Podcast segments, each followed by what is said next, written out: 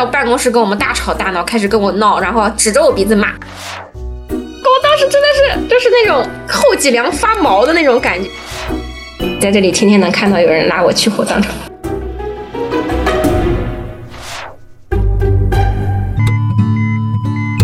你哪儿不舒服别慌张，毕竟人吃五谷杂粮。你哪儿不舒服别紧张，来听医生怎么讲。内外妇儿科研临床，药剂检验和影像。没事儿就别胡思乱想，人生还有下半场。这病说来话长，但是也好讲。这病说来话长。欢迎收听，我是阿汤。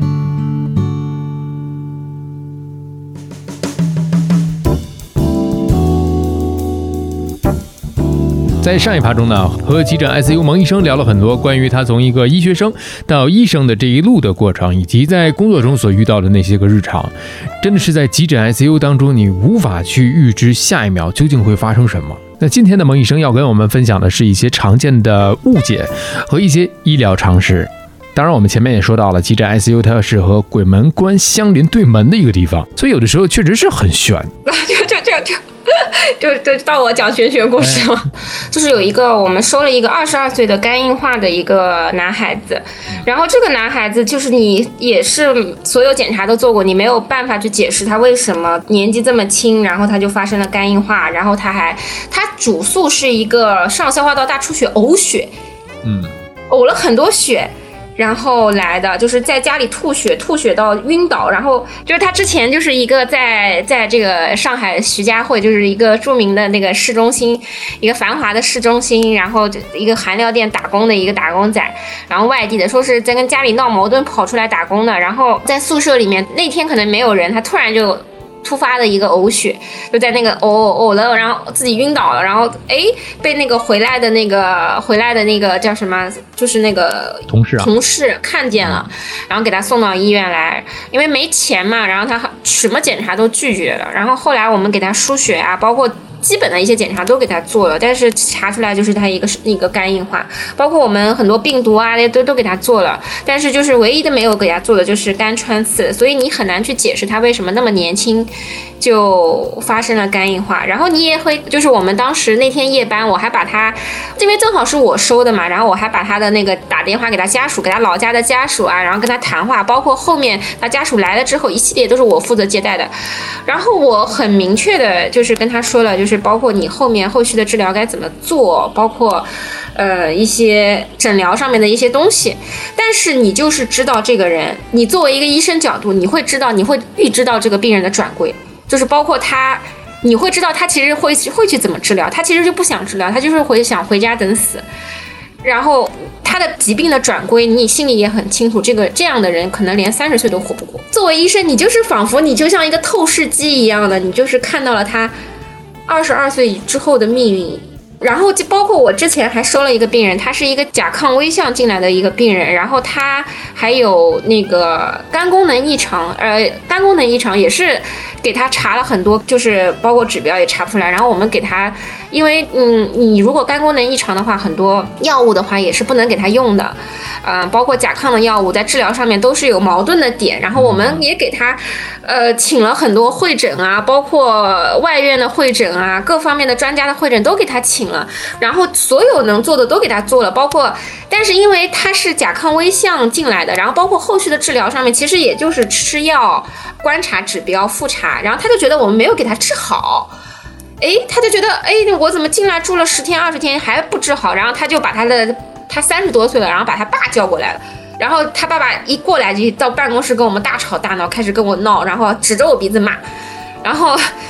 我很想给他，就是我其实第二天已经请了一个全院大会诊，包括很多专家都给他打电话联系好了，但是他非要在全院大会诊的上午要求自己出院。就是也许他下午就能出来一个结果了，包括他整整个整个一个治疗方案，也许他会诊完了就会有给到他一个很好的方案。哎，但他是他偏偏不要，他要求出院，也也是要求回老家。然后我不可能拦着他，我说，哎，你留下吧，你在我这儿治，我一定能把你治好。哎，你不可能去保证，所以我今年的感悟就是就是放下你去拯救苍生的，就是作为我这样就是急诊科的医生，就是还是要去放下很多执念，就觉得你能去拯救别人，你不能去拯救任何人的人生，就是任何人他们的人生是他们自己来决定的。这个这个好像也不算玄学吧，但是你会知道它的转归是什么样子的。是对对对，你就你就会看到他之后的那个最好的那个。对对对，你就是你真的哎，他就是恰好错过了，你你也去没有办法去你他其实如果好好听话，他也许就能治好，但是他偏偏不，就是可惜。对对对，就是就是你你没办法去跟他说，你好好跟他说，你态度很好很好，包括我还找了主任，包括找了一些很多很多人去跟他谈，几个医生一起跟他谈。就是不听，听不进去，完全不听你医生讲，就是跟你吵，就说你没没把他病治好，跟你说我要我要回家。你你知道他的老家医疗条件肯定没有上海好，那肯定是啊。对，所以你那些专家可能他这辈子也就请不到这些专家了。就是有的时候一念之差。对对对，就是这个东西，就我觉得可能也是一种玄学吧。这个是让我比较最近比较感悟比较深的。嗯，不能普度众生啊。嗯，对对对，然后你反而是一些就是很很信任医生的，包括很听话的一些病人，就是你跟他讲，他听得进去，他定期去复查，哎，他他的转归确实很好，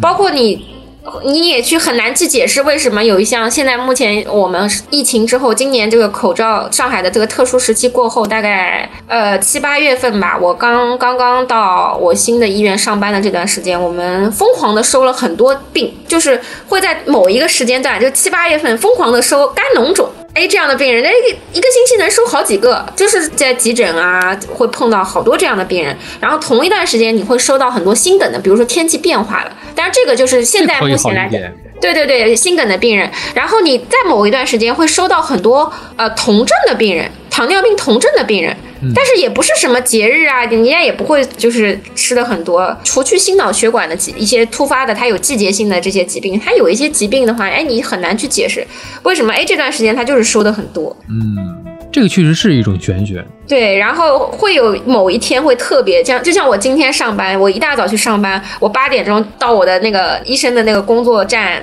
刚坐下来，然后人家跟我说我的病人今天七点多在闹自杀。然后我这一天一直在抢救病人，我就所有的病人都在报危急值，又是心梗，又是高钙血症，然后又是一会儿高钾，一会儿低钾，然后一会儿这个一会儿那个，然后就是就是今天就是特别格外的特别事情特别多。然后我到三点钟的时候，我已经我中午饭也没有吃，我已经累的就瘫在那个沙发上面，我就想啊，不要再今天不要再给我搞事情了，我我弄想到晚上还要录播课，真的是头大呀。然后大家调整了一下，调整了一下。这个真的是，比方说我们之前录过这个麻醉医生，他就说了，这个夜班的时候啊，就是不能吃芒果，有几种水果胖吗？对我，我晚上我因为我值班夜班的时候都会请请实习生、规培生吃饭，然后我会说，哎，晚上我们喝个奶茶，我说我们喝个芝芝莓莓啊，哎，说别别别别别别别别别，我又是什么什么？其实我之前我其实是是不太信这个的，但是我我我我就是。自己真的是自己，你当班了以后就会慢慢的啊，宁可信其有，不可信其无。然后我我我讲一点之前的那个，就是就是我以前在也是在在音效了后面。对对对，就是刚在刚在那个在我之前一家医院的时候，然后也是在 ICU 里面，那个当时是因为那个 ICU 的病房它是有好几，跟我们现在的 ICU 有点不一样，它那个 ICU 等于说它有单出来的。单独的一个小房间，然后他这个房间里面放了两个病人，然后那天反正是晚上是一个老爷爷和一个老太太住在里面，然后当时是老爷爷是。收进来的时候病情还算是稳定的，然后老太太也还可以吧，然后打着呼吸机啊什么的，就上着上着一套吧，就是但是心跳血压都是稳定的。然后到了一个点的时候，就突然一下不知道为什么，然后心跳停了，然后我们就赶紧过去抢救啊。然后当时，当时那个抢救完了以后，然后那个老爷爷很淡定的说了一句。医生，我刚刚看到门口有两个人，一个穿白衣服，一个穿黑衣服。然后我我当时真的是就是那种后脊梁发毛的那种感觉，就是你这个地方你刚抢救完，然后这边在宣告临床死亡，然后那边跟你说啊，这个这个有发生，就是哦看到两个人，然后你真的就是有一种那种啊，就不知道他是自己出现了幻觉啊，还是真的有，也不知道有没有核酸，这两个人就进来了。啊对，对，因为那个时候很还很小嘛，就是就是跟着上级医生啊，就是在那边边抢救病人，然后你会，你本身就很紧张了，就是抢救病人的时候就心跳蹦到一个一百一百二、一百三的样子，然后你这边这边刚刚让自己安抚一下下来，哦哦这样子，然后突然旁边的病人又在跟你讲这样的话，然后你会真的是觉得我我。整个人的那个汗毛，对对对，就就就就真的就是后后背那种汗毛直竖的那种感觉都有。然后就是我后来就是规培的时候，倒是遇到一个，就是让我也是印象蛮深的一件事情，就是我因为当时值夜班嘛，跟上级一起值夜班，然后晚上的话，我会规培的时候，就是会想自己多看一看病人嘛。然后那天是收了一个车祸的一个。年轻的女性，当时我印象中好像才二十六岁，因为我当时是二十，也是差不多这个年纪，所以因为跟我年纪差不多，我印象还蛮深的。然后她。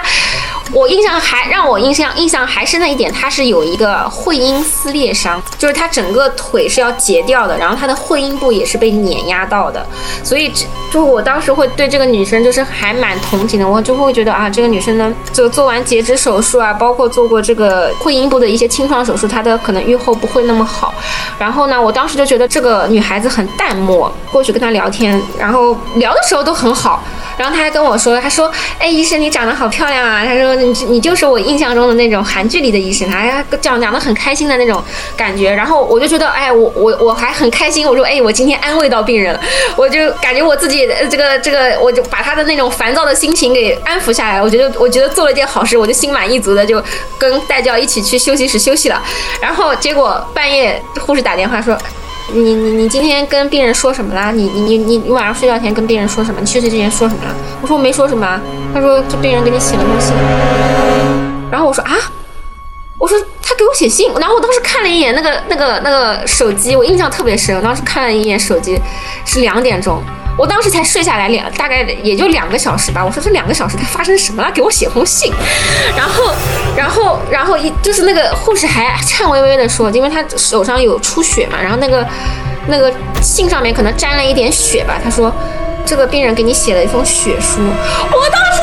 我就在那个值班室里面，我我真的是我要晕倒了，就那种感觉。然后我就走出来。然后我就去看了那封信，他先是说我忏悔，就是说我我忏悔，我在我感觉我自己之前什么什么，我之前的人生当中做了很多错事，什么什么什么什么之类的，然后就跟我嘟嘟囔囔讲了一大堆，然后最后颤悠悠的跟我说了一句，说我在这里天天能看见有人拉我去火葬场。把这些个事情跟你用信的形式跟对对对，他自己他写了一封信，就是写的他忏悔的东西。然后走我走过去的时候，他慢悠悠的跟我说了一声：“我在这里天天能看到有人拉我去火葬场。”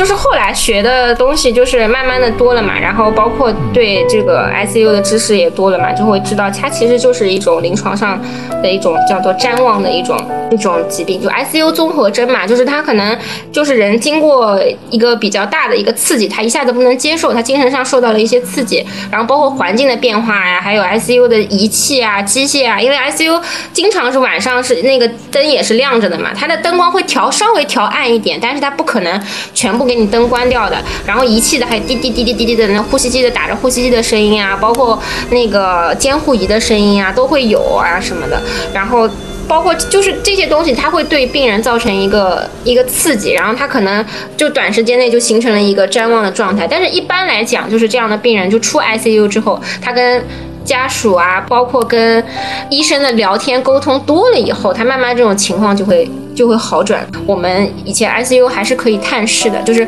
可以探视一个小时，下午三点钟到四点钟可以探视。然后我之前在另外一家医院的时候，他不能探视的话，他呃他就是就比较先进的嘛。现在就是有那个床头会有一个 iPad，就是我之前的一家医院，对他那家医院就比较好的，他是床头有一个 iPad，然后他楼下有一个 ICU 的楼下呃负负一负二层负二层的地方，它有一个专门的一个可视中心。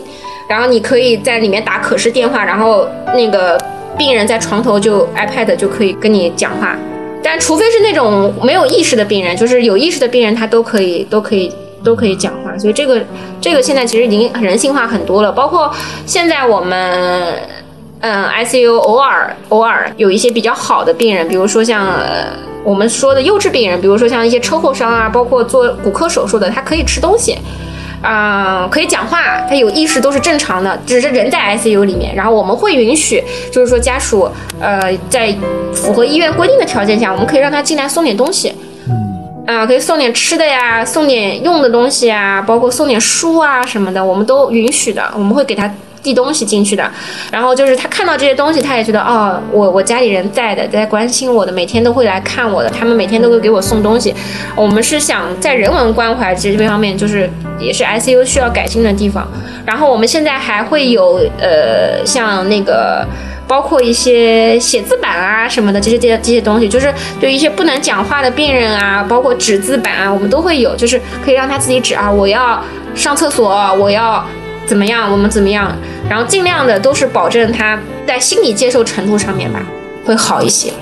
嗯，确实是因为 ICU 这个环境呢，我想可能大部分啊在收看或者收听的这些个朋友来讲，哎呀，谁没事儿去进 ICU 呢？对，就是会会有年轻人，有一个有我之前收过一个年轻人，就会跟我说说医生，我跟你讲，我这辈子进一次 ICU 就是我最牛的一件事情。我说这有什么牛逼的？然后，对对对，他会觉得哦自己自己进过一次 ICU 了，就是感觉自己在鬼门关走过一道。我说这不是这并我说这并不是一件值得吹牛的一件事情，但是，对对对所以很多，人都有一个误解，就是总认为这个人，哎呀，我要走鬼门关了。刚才我们讲，就是说有一些个所谓的玄学故事的时候啊，嗯会讲到这是一个离鬼门关最近的门安门的一个地方。那也有人会认为我在 ICU 里面我都经历过了，九死一生了。但是刚才你也说过，有的病人的情况是不一样的。也是分嗯若干等级的，所以好多人的以前的认知是说，我进了 ICU 就未必能活着出来，嗯。是吧？我觉得这也能够理解，也不见得是的，其实现在来讲的话，ICU 的成功的转出率，嗯、每个医院不同吧，但是我了解到的话，大部分可能百分之七八十应该是有的。嗯转出率就是这个病人好转，然后能转到普通病房或者转到观察室，或者是回家，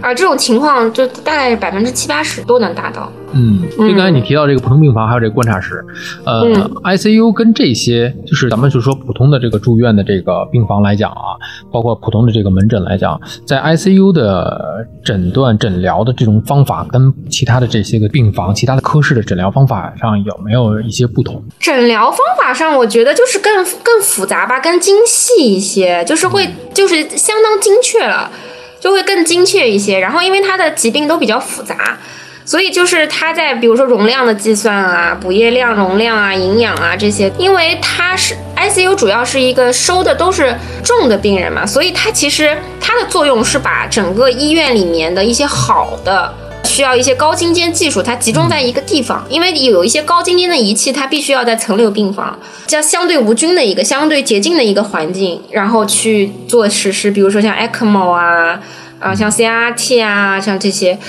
呃，这些操作啊什么的，它可能要集中在一个地方，然后它进行，它在做这些操作、做这些操作的同时，它也要监测你的生命体征的。所以，ICU 的作用其实它就是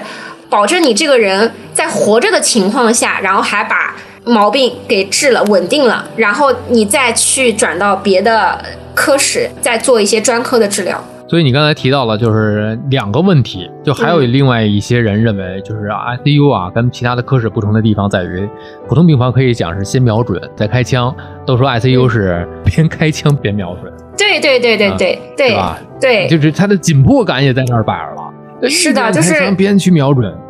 嗯，其实我现在在的观察室也差不多，也差不多这多。样的是吧？对对对，就是观察室，呃，就是现在急诊危重病就是抢救室，就是所有的幺二零送过来的病人，可能先进抢救室，抢救室。然后不管是就是你只要是极危重症的，都送进抢救室先抢救，然后相对来说轻一点的病人可以就转到根据病情的轻重程度，然后外科的转到外科观察室，嗯内科的转到内科观察室，啊、对吧？然后有有一些呃，然后再特别特别重的，就是收到 ICU。上面，然后轻一点的，就是放在一个综合观察室。然后我现在的话，就是在内科观察室。这里面给大家可以普及一个知识啊，刚才萌萌说了，重的啊，不太重的啊，轻微的，大家都知道。之前我们博客也提到过，就是急诊它不是一个先来后到的一个地方，嗯，对，我们是先要紧着特别重的分级的这个病人，先紧着他去救治的。应该不是说先来后到，这里面有一个小科普的一个知识。再有，刚才萌萌也提到了一个啊设施设备嘛，就是 ECMO 啊，还有还有一个肺氧合，对，呃，主动脉图囊 IIBP 啊，还有一个是大家那个刚才萌萌也说了 CRT，就是说为这三个 CRT 是这个代替肾脏的，是的，呃，临时的肾脏、临时的肺、临时的这个心脏，呃，ICU 的三大神器。嗯，呃，如果说这些设备都不错，如果说这三台机器同时上了，是不是就好多人认为，就病人家属就是有可能会人财两空？呃，我首先我想跟你说一下，就是我还没有遇到过这三种 三种同时上的情况。对对对对对。然后呃，你说的 CRT 就是和 ECMO 我遇到的比较多。ECMO 我之前的医院经常做，然后 CRT 包括我现在医院也在也在做。然后呃，像主动脉瓣球囊反搏的话，我遇到的很少很少，可能是我我可能我在的我所在的我之前所在的医院，可能可能技术上还没有。有达到这个水平啊，嗯，但是我坦白来讲吧，我觉得所有的治疗肯定都是有利和弊的。然后对于相对来说年轻的、你期待值比较高的一些病人，家属期待值非常高，那你去做这些治疗的话，那肯定是做了比不做要好。但前提是你在你的这个经济啊，包括就是能负担的情况下，你。做了，你可能可以去搏一下，因为医学的精进，它就是就是为了去延缓你这个活下来的希望嘛，对不对？以前你没得选，现在你可以选，对不对？对，以前现在你可以选，但是就是你选的前提是你有没有这个条件去选。你首先你这个医院你有没有人能做这项技术，然后其次你这个经济你能不能负担，然后再一个就是你人能不能挺过去。这个就涉及到玄学的东西了，哎，有的人他就能挺过去，有的人就挺不过去，这个你也说不准。所以这里面不光是大家以前认为的啊，这些设备我都上了之后啊，有可能面对这个人财两空的这个状况。当然，这里面设备在不断的升级，我们对旧肯定会比不旧要强。我们对于这个普世的这个价值观来讲啊，我们先不管那种放弃放弃抢救的那种，因为那个在国内也未必现在能够有一个普遍的认同啊。所以说现在设备。在不断的先进啊，不断的进化，我们的监护水平也不断的进化。呃，这些先进的设备和水平，有时候软件和硬件加一起，是不是衡量一个医院的一个重要的一个参数？我觉得衡量医院倒可能说不上，但是衡量这个这个科室，这个急诊危重病科，它是否它的技术水平是可以衡量的。嗯，就像你做血液灌流一样，就做 CRT 做血液灌流。来了一个中毒的病人，药物中毒、药物过量的病人。如果你马上你自己科室就能给他做 CRT，你不需要叫肾脏科来，你马上自己做，自己医生能给他做，能上，你第二天就能出院。哎，那你就很就很厉害啊！但是你如果做不了，你转到肾脏科或者让他去别的医院去做，哎，那你就这就是你你你这医院做不到的事情。其实很难去衡量，我觉得真的是医生的诊疗水平，你真的去很难去衡量一个人一个医生的诊疗水平。这就是为什么会搞出一个 SCI 这个东西，搞出一个核核心的东西，就是去，因为你没办法去衡量这个病医生到底能不能治疗好。我在我现在在你的这个节目里，我说我对病人态度很好，病人对我的满意率有百分之九十九。嗯。医院去做调研吗？医院去给每一个病人写一个写一个发一个评价书吗？你对蒙医生的这个态度是什么样子的啊？给他打分，给他打九十几分，对吧？医院不可能这么做的，对吧？那那衡量这个医生的水平，肯定就是用 SCI。你对这个疾病的研究有多深啊？你有多了解这个东西？你能给这个医疗的领域带来多少新的观点、新的想法？那他只能用这个来去衡量你。所以，所以等于说，医生要用两双筷子去吃饭，才能把这个饭吃掉。科研和临床就是两根筷子，就是缺一个，你都这个饭都吃不了。只能吃羊肉串啊！对对对对对。所以说，这些个原因就形成了这个每一个医院有不同的特色的科室。对对。刚才举的例子，就是每一个医院它都有特色科室。那 ICU 里是不是也有细分的这种专业的 ICU？对，现在的话，像很多科室的话，它为了就是，嗯，也是保证就是让病人的诊疗会更细化诊疗嘛，然后他们就是会单独，比如说像心内科会分出一个 CCU 来，然后像那个神外科也会有一个专门的 NICU，然后儿科也会有自己的一个儿科的 ICU，然后就是这样的话，其实。其实对我们来讲的话，呃，其实是让我们钻的更每每一个细分的领域更钻了一些。因为以前的话，所有的病人都堆在中心 ICU 的话，就是其实你很难去让一个 ICU 医生去同时去。了解这么多疾病，就是其实是很难的一件事情。我讲了，ICU 它的疾病都是比较复杂的，很少有单一病种的，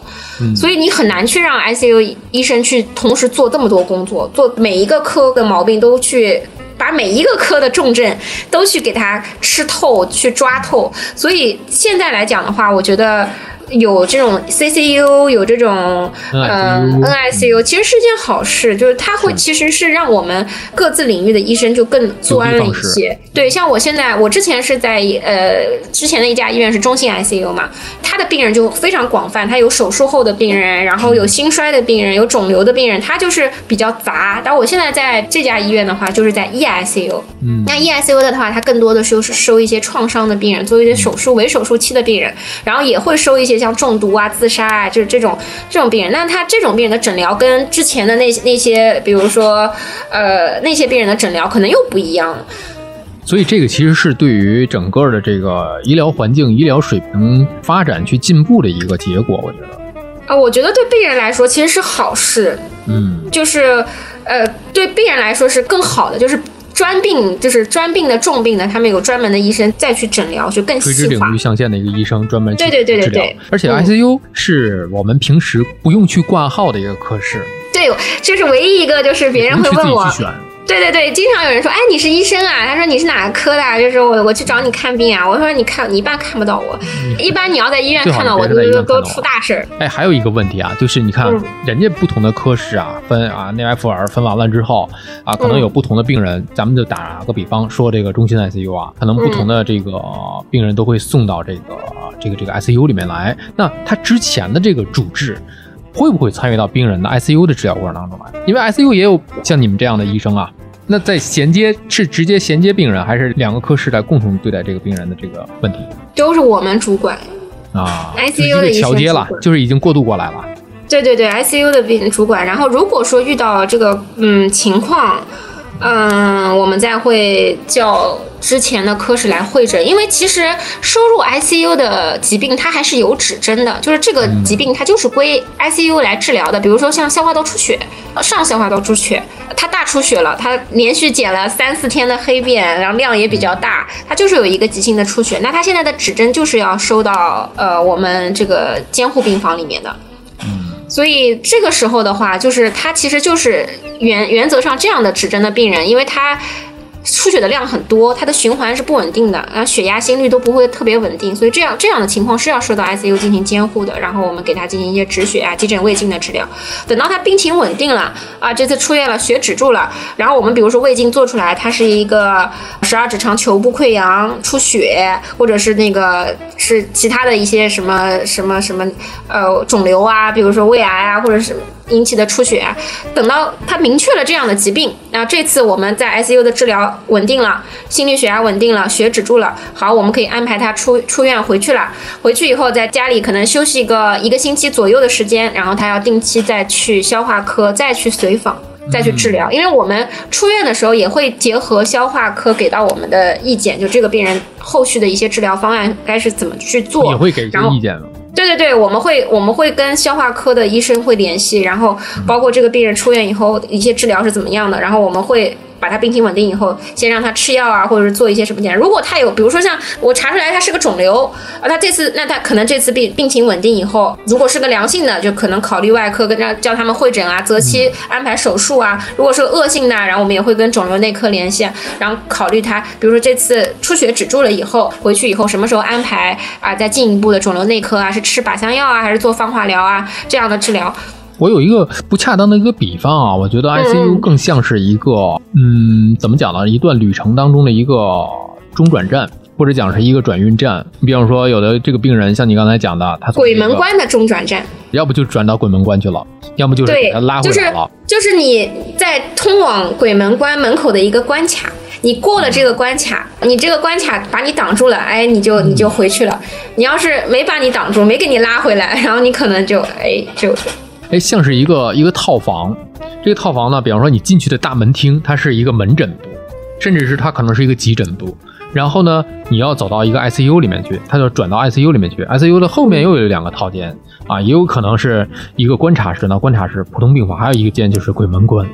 嗯啊，ICU 正是在中心的这个位置，要么就取决于方向，要么就去那个方向，要么就是这个方向。对对对对，起承转合，最好不要转到另外一个方向去。所以这个 ICU 更像是一个呃衔接各个空间的啊，咱们不说房间了，是各个空间的一个中转器啊。呃，所以说 ICU 很神秘，它不仅仅是承接，还有人，比方说就刚才你讲的，你说见到盲目医生啊，最好不要在医院这因为这个病患的问题去见到盲目医生，很神秘。嗯而且我们上一趴也说了，ICU 是不能随时随便去探视的，它跟普通病房是不一样的。即便它是在非疫情期间啊，也是不能去探视的。因为嗯，是的，探视 ICU 这个，因为我我姥姥在零几年的时候，就在世的时候啊，有一次住进医院，然后转到 ICU 了。我去 ICU 探视过，而且探视 ICU 吧，它是分时间的，是分时段的。比方说每天它规定某一个时段里你只能去多长时间，嗯，它是有规定的啊。是的，当然，这个后来这个我姥姥是转出了普通病房，当时还是那一次还是比较幸运的。就是好多人对于 ICU 来讲，一提到这三个字，就是非常的。对于病患家属来讲，就已经非常的压抑了，而且你又不能每天去探视，为什么不能会每天探视呢？就因为特别的紧迫吗？嗯，首先是因为这家属因为病情都比较重，所以家属肯定的情绪就比较不太好。然后呢，很多家属就会一直看到这个血压，哎，医生啊，身上这个血压，哎，往下掉了，哎，他他他其实他可能这个病人他就是这个血压有波动也是正常的，但是如果是这样的情况的话，就是会影响到我们的诊疗，因为其实所有的病人都在我们的监控监控，我们都会有一个大的一个。就是整个一个所有的病人的指标的一个屏幕，就在我们办公室里面，我们都可以看看到，然后就随时掌握这个病人的生命体征嘛。然后呢，还有一个就是包括就是 ICU 里面的病人都比较重，然后如果说。包括还有一些合并感染的一些病人，如果家属经常走来走去啊，包括护理啊什么的，然后第一个可能护理不是就是肯肯定是没有我们专业的，就是我们包括里面的护士啊，还有护工啊，呃，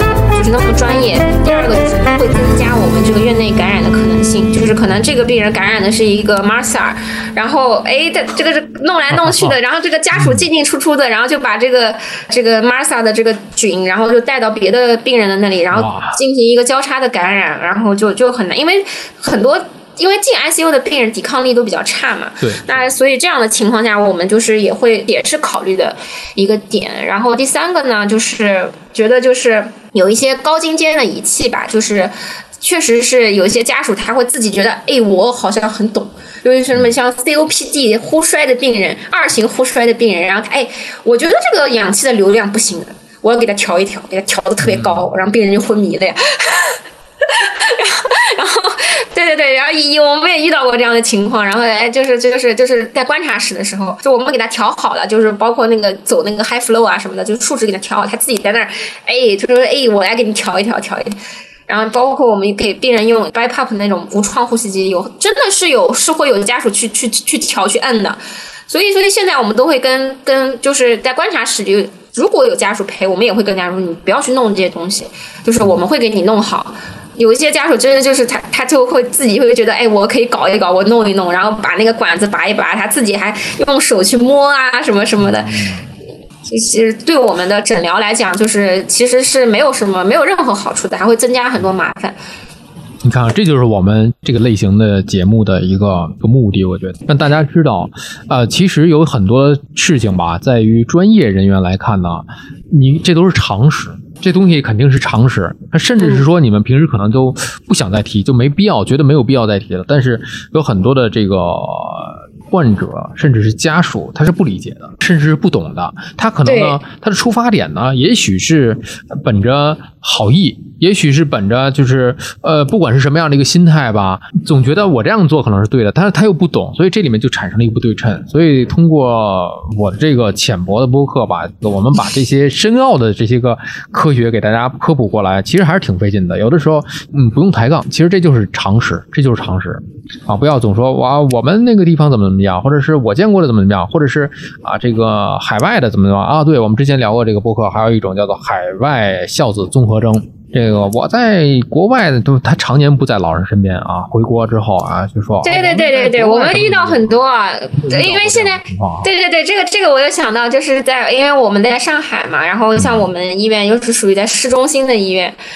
然后，因为上海的那个那个子女出国的非常多，然后很多孤寡老人，很多孤寡老人有有那个病人家属要求跟医生视频通话，大半夜的晚上十一二点钟跑过来说，那个加拿大的那个家属，他家属在加拿大，要求跟医生要求跟医生视频了解一下病情。我说大晚上的，就我一个值班的医生，而且我值值班的医生，我还你这个病人还不归我管，可能是别的床的病人，然后就是家属还要需要用英语吗？啊，不用用用用 中文，然后还跟还跟你说，哎，我建议你可以用什么什么什么什么用。哎呦，我真的真真的听了这个话，我真的真的就是你你你你也觉得很很可笑，但是你不能去，不可能不能就是也态度不好，还是得很耐心的去跟他讲啊，包括什么的，然后还包括有一些还会远真的是会远程到，我跟你们医生说，我这个病人一定是要积极抢救的啊，怎么怎么怎么怎么样，你们要给我救活的呀。什么我不管呐，这特别是会现在还有一种就是我就是我们可能 ICU 医生听到的最讨厌听的一句话就是说啊，我进 ICU 之前好好的，怎么进到你们 ICU 里面就死掉了啊，人就不行了啊，你跟我说不好了啊，怎么怎么怎么，你们到底在里面干了什么，我们也不知道。啊，经常的，我我，然后我我经常，我我这内心的一个小人会跳出来说，我每天找你谈话，你难道不知道我给你我做了什么吗？对吧？对，但是你也没有办法去跟他说什么，你只能就是好好的再去跟他说，再去跟他讲，再去跟他解释病情，只能这个样。是有很多的不理解的地方，我解释一下啊，替萌萌医生刚才解释一下。虽然说萌医师在描述这个场景的时候用的是有些方言的口音，大家不要误会啊，他不是针对于某一个地区的人啊，是他就是这个地区的人，这个江浙沪的口音都差差不多的啊。啊，那小的话哈，都差不多的，有可能就是真的是某一个每一个地区其实都存在林林总总这样的问题，有很多的家属确实不理解。我们在各种影视剧当中也会看到，比方说我送心脏心脏病人，就是之前有一个叫关于唐医生的一切嘛。啊，心脏病人送过来，这为什么给我们孩子最后截肢了？他有可能之前用的一些个药物的一些个副作用啊，有可能在整个治疗过程当中，为了保心脏，可能其他的一些身体的这些个形成了什么样的一个坏死，那可能为了保命，可能需要这样的一个操作。所以，呃，医生的专业能力，尤其像我们不能打保票说全世界的医生都怎样怎样啊，我们只能说像是在我们这个地区这样的一个城市的这种。啊，环境之下的医疗条件，大家是可以信任的。嗯，是可以信任的。医生，你想想，还是回到第一趴，最差的，咱们就说吧，刚刚走上工作岗位的，那也是经过了十年，长达十年的一个专业的一个经历啊。那常识不用多说，那肯定对于这些个病症，对于临床的一些个解决的办法，怎么说也比一个家属要来的更强吧。而且你家属也。只能说提供一个我的一个口述的一个一个一个凭证，因为之前用过什么药，你可以这样，我觉得这个可以是帮助你的这个病患的一个方式。比方说他之前有什么样的一个既往病史啊，有什么样的一个家族病史，或者他常年服用一个什么样的药，或者是对什么样的东西会过敏，有一个过敏反应。你要清醒知道这些东西的之后，我觉得你才能对治疗有一个积极的作用，而不是说你去开医嘱，你又不是医生，你也没有处方权，怎么样去开医嘱？是的，我觉得给大家提个醒，这个是对的。最后我们来说一说吧，因为刚才你也提到了，有很多的这个年轻的患者，二十来岁就成为了这个 ICU 的病人，走进了 ICU 啊。即便是说之后身体健康的走出 ICU 之后可以吹牛，我曾经进过 ICU，那但这些人大家也不希望看到的一面啊，谁会希望没事去 ICU 呢？是吧？所以就是现在对于年轻人而言，怎么样去避免进 ICU？因为你可以先讲一讲我们在 ICU 里面见到年轻人多发的一些个多发常见的一些个病症都是一些什么样的现象？急性重症胰腺炎很多。哦，然后年轻的，呃，年轻的心梗也有，年轻的心梗也有，就是心梗合并了一些其他疾病的，呃，像消化道出血这样的病人，然后呃，急性重症胰腺炎，然后还有药物过量，嗯，吃一些吃一些什么保健品，嗯，不明来源的这个啊，对对对对，保健品，然后我之前在小红书上发的就是吃一个韩国的减肥药的那个女孩。嗯，然后进到我们 ICU 里面做 CIRT 的。哦，然后对，其实我觉得大部分年轻人现在还是一个生活习惯病吧。但是生活习惯这个东西，我从我自己来讲的话，其实我知道我是很难改变的东西，但是还是要呼吁大家，就是尽量。尽量尽量，一定是尽量尽量，就是呃，能早睡早起，然后能吃一些清淡的东西，能坚持每天运动个四十分钟左右，哪怕就是走走路，快走一走，或者是呃每周嗯跑个两次步，然后定期的体检，然后就是这些能做到，就是已经是很不错的了。因为我自己作为医生的话，我很坦白来讲。我就是那种胃很不好的医生，就是我之前经常被人家说，说，哎，你自己是医生，你怎么不按时吃饭啊？你都整天只喝咖啡不吃饭呐？我我，但是我我这个习惯，我我坦白来说，我也我自己也很难改。我很我很不喜欢在工作的时候吃饭，因为我会感觉到我自己血糖往上升，我大脑不能思考，所以我在工作的时候我一直在喝咖啡喝水，然后让自己清醒，然后保持着一个轻微的低血糖的状态，这样我人会更清醒。所以说有很多，一是工作造成的生活习惯的问题，比方说现在很多年轻人在一些个大厂里面，可能面临的九九六、零零七这样的一个工作强度的问题，对吧？很多的人以前有一个说法叫做“年轻趁着年轻嘛，拿命去换钱，到了老去拿钱换命啊。”嗯，的前提条件它有一个是到了老，现在很多都不是老了拿钱换命了，过两年就拿钱换命了。是啊，所以大家要衡量一下，究竟哪个更重要？因为我们平时在日常的常态的直播节目当中也是说过的啊，这个问题。现在很多人，就比方说我们也在提倡，在节目当中提倡，比方说不能总天天开车。我也录了好多低碳出行、低碳环保，因为我每周保持的运动啊，这个运动的一个状态，因为不为了一个健美。可能就为了一个代谢，就自己的这个在年纪上，怎么如何去保持。呃，我们也提倡能骑车的就骑车，啊，现在骑车也是骑行，也是一个一个一个潮流的一个一个一项运动嘛。是的啊，我也是在节目当中，在小红书当中，我也发了好多，包括骑行的注意安全、安全事项啊。你骑不好，搞不好就进 ICU 了，这得不偿失，是吧？要来个交通事故什么的，大家一定在运动的过程当中也要注意安全，包括在健身房的器械如何是上重量，也在规范安全的前提指导之下，自己在进行科学的健身。我觉得这些都是避免大家在年纪轻轻就进入 ICU 去见盲目医生的这么一个先决条件。对，我觉得还有一点就是节制欲望吧，就是包括吃啊各方面，就是比如说熬夜啊、吃东西啊上面，就尽量克制自己的一些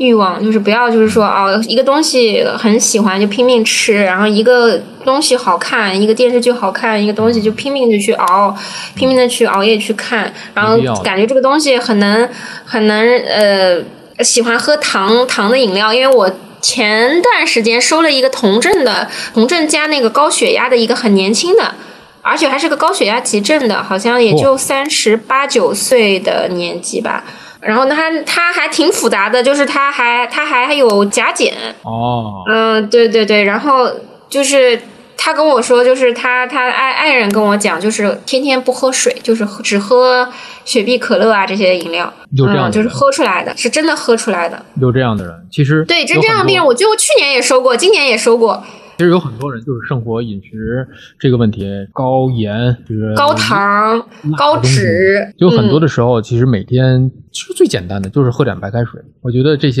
呃清味寡淡，其实大家可能说的觉得有点过分，但是大家能先从克制自己的饮食上面去注意。你比如说，你看普通的白开水就好了，溶剂，其他的那些饮料是溶液，而且呢，就是现在不说溶溶液了吧，啊，都是科技与狠活啊，喝多了就吐沫沫了，真的吐沫沫就就就就进 ICU 了。那大家就是从这一点一滴的细节上做起，也是我们能够让大家听完这期播客之后认识 ICU，让大家知道，呃，萌萌作为一个 ICU 的女医生，在其中每一天甚至之前做的这些个努力工作啊，大家去了解一个就是褪去医生的这个职业之下的一个萌萌是是一个什么样的，包括他从职业的这个角度上来讲，给大家的一些个建议啊。其实我们说了这么多，不管是案例也好，还是一些误区科普也罢，无非就是希望大家能够在听得进去我们这个播客，看得进去我们的这些个视频呐也好，B 站也好，小红书也好，前提之下能够让自己更快乐一点。其实健康就是最快乐的。嗯，健康才是最快乐、长久快乐的。你说我这一顿是的顿顿顿顿顿顿下去了之后，哎呀，就能快乐这几秒，或者甚至是快乐这几天，是吧？后面都得是上 CRT 了，这个就呃检验没了，是吧？对，健康是所有事情的根本。对，还有最后奉劝大家，就是你刚才那个案例，就是减肥的这个事情，千万不要乱用药，尤其是一些个嗯来历不明确的，或者是对应自己是否能够对应症的一些个药物，谨慎服用。嗯有问题还是去挂号，对，及时去就医，去就诊，请遵医嘱。请遵就是给你看病的医生的医嘱。感谢萌萌，感谢萌萌，聊了这么，谢谢谢谢谢谢阿汤哥。那我们今天就先跟大家聊到这儿，好好好好好好好，辛苦了辛苦了。